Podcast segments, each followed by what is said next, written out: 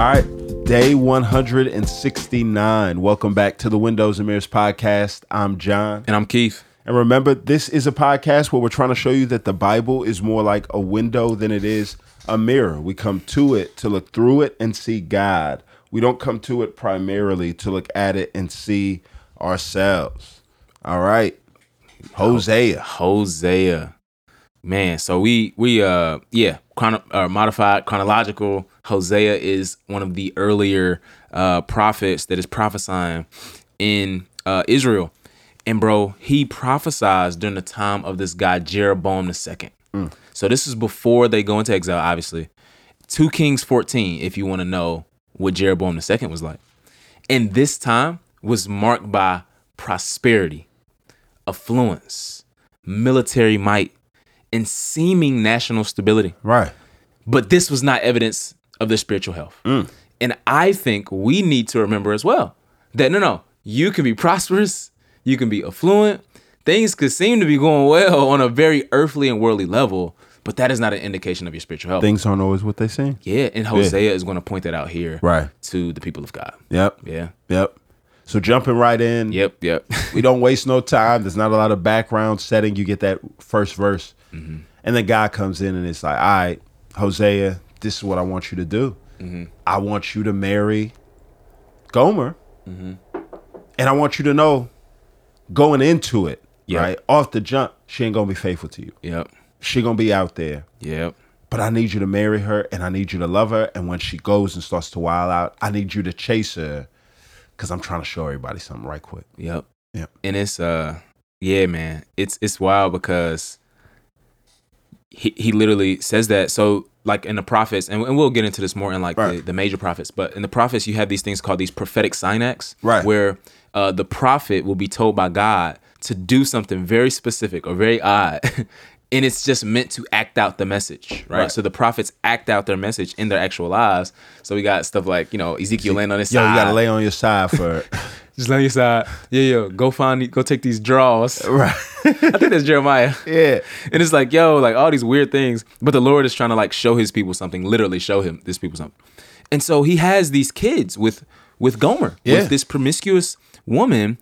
And again, it's meant to show the the promiscuity of Israel, right? right? Like God is this faithful spouse to Israel, right? And they're promiscuous, right? And uh, here he has these three kids: Jezreel, which means God sows, and then Lo Ami, and then Lo Ruhama.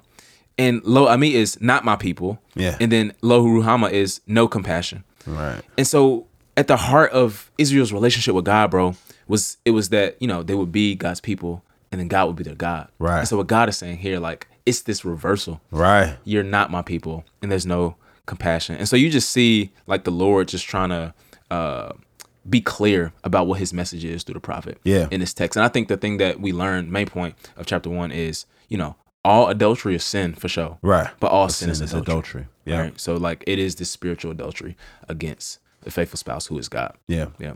Yeah, chapter two, God's going to spend His time and He's going to call him out on it, right? Mm-hmm. So it's it's this chapter that's aimed at no, no, no. Let's talk about exactly what goes on. Let's name it, right? Yeah. And oftentimes, when it comes to our sin and rebellion, people mm. would rather ignore it, act like it's not there, and not name it. Yeah. But the dope thing is, is that while chapter two starts with God naming it, chapter two ends with God's declaration to forgive it. Mm. God's calling it, exposing it, bringing it to to uh, to to the forefront. Yeah. But because it's God saying, "No, no, listen. As I turn around and as I pursue you, I want you to know, mm. right, that I know full well what you did. Mm. I love you, Boyz II Men, right? One of my yeah favorite yeah R and B groups. Yeah um, I believe it's End of the Road. They got this little breakdown. Mm. Um, and Mike, the one dude in the group, the like bass guy in the group, they mm couldn't really sing, but just had that bass voice. He mm. just came in and walked on a cane. He's got this breakdown where he was like, "Yo, girl, like, I knew you was cheating on me. Mm. All those nights when you went around running around with that other fella." and he's going to say these words I knew about it. I just didn't care. That's how much I loved you. Come back to me. It's, so it's this thing where he's like. I knew about your unfaithfulness, Yeah. but I didn't really care because I loved you so much. Hmm. God saying, no, no, no. I knew about your faithfulness. No, and I actually cared, right? I'm Yeah. not just letting you off the hook because I love you so much, but I'm chasing you Mm. not because of anything that you've done, but because of my great love for you, Mm. right? And that we understand the depths of God's love Yeah. as he highlights and names the depths of our sin. Yeah, absolutely. And uh man, like you said, I love that that he's absolutely clear about Right. what this is absolutely about. You know, in verse 8, he's like, "Man, she does not recognize that it is I who gave her the grain, the new wine, and the fresh oil. I lavished silver and gold on her."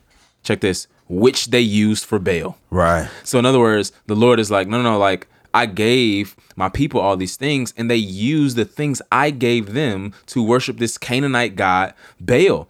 And it's amazing. Like this is again, like think about it in spousal terms. Like this would be like a person having a spouse, and the spouse buys you things, and you give those things and let your side piece use them, right?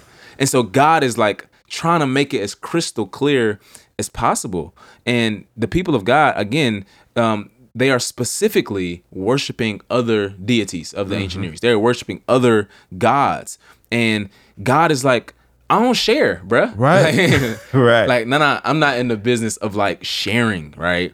And uh, yeah, man, and they they literally thought it was cool, and it's and it's funny because in their context, Yeah. the other nations, that was cool. Like you could worship as many gods you want, Yeah. and, and nobody would get mad, Right. right. But here, the God of the Bible is like, I'm the only true one true God, Right. and I demand like sole allegiance. And in the same way, like we know, right? Like, no, it's not cool to have two spouses, Right, Right? Like we can't have two spouses. We can't have two gods Gods, either, right. And that's what the Lord is just trying to get at, man. And He will go on to say, man, and this is fresh, but Israel forgot me. Yeah. Israel forgot me, Mm. right? And this is why they did what they did. And anytime, yeah, anytime where we sin, man, like we are at at some level Right. forgetting who God is Right. and what God has done for Yeah. us on our Amen. behalf. Yeah, Amen, bro. yeah. Yeah. So much here. Um, he talks about you know this uh, uh image of exile, the the nakedness and coming in chapter two, and then in chapter three, you know, like kind of like you said, Hosea is meant to um continue to pursue Gomer even Yeah. in the midst of her rebellion. Yeah. And I just said, you know, God doesn't love our rebellion, but He supernaturally loves us in the midst of Yeah. our rebellion, and it's just this, it's this like uh, constant pursuit Yeah. uh, and chasing us down, man, even in our own sin, right? Yep. Like that's the thing that separates God from man, bro. You know what I mean? Even in the midst of our rebellion, the Lord, oh. the Lord keeps pursuing us. Yeah, chapter three, man, what I love is guys like, no, no, no. Listen though, but this rebellion, Mm-hmm. there is going to be punishment for it, right? Mm-hmm. Discipline, and and so you see this like these little time stamps yep, where it just starts off and it says, uh, verse four, right? For the Israelites must live many days without king or prince, without sacrifice or sacred pillar, and without ephod or household idols. And so it's like, all right, there are going to be days where y'all aren't going to enjoy hmm. the comforts of what you did, how freely you were able to run into hmm. idolatry. You're not going to have the king that you did, or hmm. the temple, or the place. But then he goes on and says this, but afterwards, afterwards, the people of Israel will return and seek the Lord their God and David their king. They will come with awe to the Lord and to his goodness in the last days. So, mm. in that short chapter, yeah, God promises both judgment. Mm. He said, no, no, no, it's final. It's a wrap that's going to take place. Mm. But like we said all the time, even though God's judgment is final, God's, or e- e- even though God's word on judgment is final, judgment is not God's final word. Through and through, he's constantly bringing out this vision of restoration and that one day this Davidic king is going to come mm-hmm. and sit on their throne. And mm-hmm. so mm-hmm. even this, um, yeah, this act of not condemnation, but this act of, you know, God's just word is laced with mercy and goodness and kindness. Yeah, and that's why I love you know how the Bible unfolds because at the end of the day, what God is saying is, no, no, this is going to happen in the last days. In the Old Testament, you have this latter day focus, Right. Where over and over, Genesis forty nine, Numbers twenty four, like over and over, all throughout Isaiah chapter two, Micah chapter four, where he's like, no, this will happen in the last days, Right. And it's always associated with this Davidic king coming Right. to bring God's age of Yeah. peace, of repentance, of restoration. So it's no, it's no. uh it's no surprise when Right. Jesus comes on the scene. Hebrews 1's like, no, no, in these last days, he's Right. spoken in his son. Right. And and this is the thing that the people of God have been longing for, and we live partially in the fulfillment. Now, the fulfillment hasn't come finally. Right. It's still like a lot of sin, you know, Yeah. sin is still rampant. God has not brought his kingdom fully on earth, but we can look back and say, no, no, God was actually faithful to that promise. Yeah. He made in the midst of cats wilding. Right. Right. Like, and so we do have this uh just amazing uh, God, man, who who makes promises, bro, even when his people are unfaithful. Yeah. Amen. Hebrew or Hebrews. Hosea 4. Yeah. there's no truth, there's no faithful love, and no God, knowledge of God in the land. He'll come down later and say, um, uh, my people have dis- ha- are destroyed for a lack of knowledge because you have rejected knowledge. And he'll con- continue to talk about uh, knowledge. And it's not just being able to uh, pass a theology test. Right, right, right. He's saying, no, no, no, there's this subjective, personal intimacy of relationship with God that has not been accounted for in their Right. lives. And it's evidence by the way that they live. Right. And so you just see like our relationship with the Lord, our, our personal relational knowledge of God should lead us to live to live differently. Right. Yeah. Absolutely. Yeah. And so the Lord is serious here. He's like, yo, the priests, right? The, those who are in uh, leadership are the ones that God is actually coming after. Yep. Cats who's supposed to teach the law, Right. right? Um, cursing, lying, murder, breaking of the Ten Commandments, all this stuff, bro.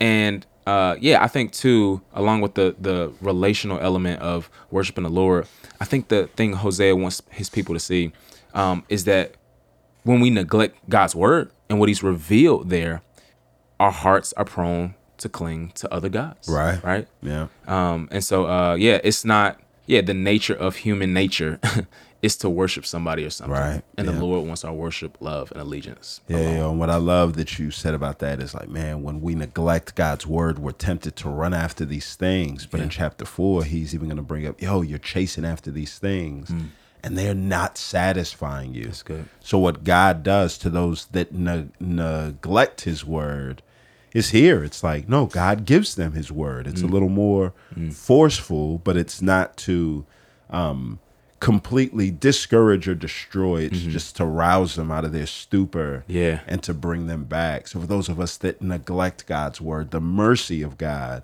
is that God doesn't stop speaking. Amen. He gives us His word, Amen. so that we can come back to Him. Amen. Amen. Yeah. Let's pray. Father, we pray right now um, that our hearts, uh, we would keep our hearts and our minds oriented towards you, um, and that we remember our worship is reserved for the one true God and not any other God. We pray that our devotion will be towards you, God. I pray we would remember that we shouldn't uh, have two gods in the same way we wouldn't have two spouses. Yes, Lord. Tie these things to our heart closely. It's in Jesus' name we pray. Amen. Amen.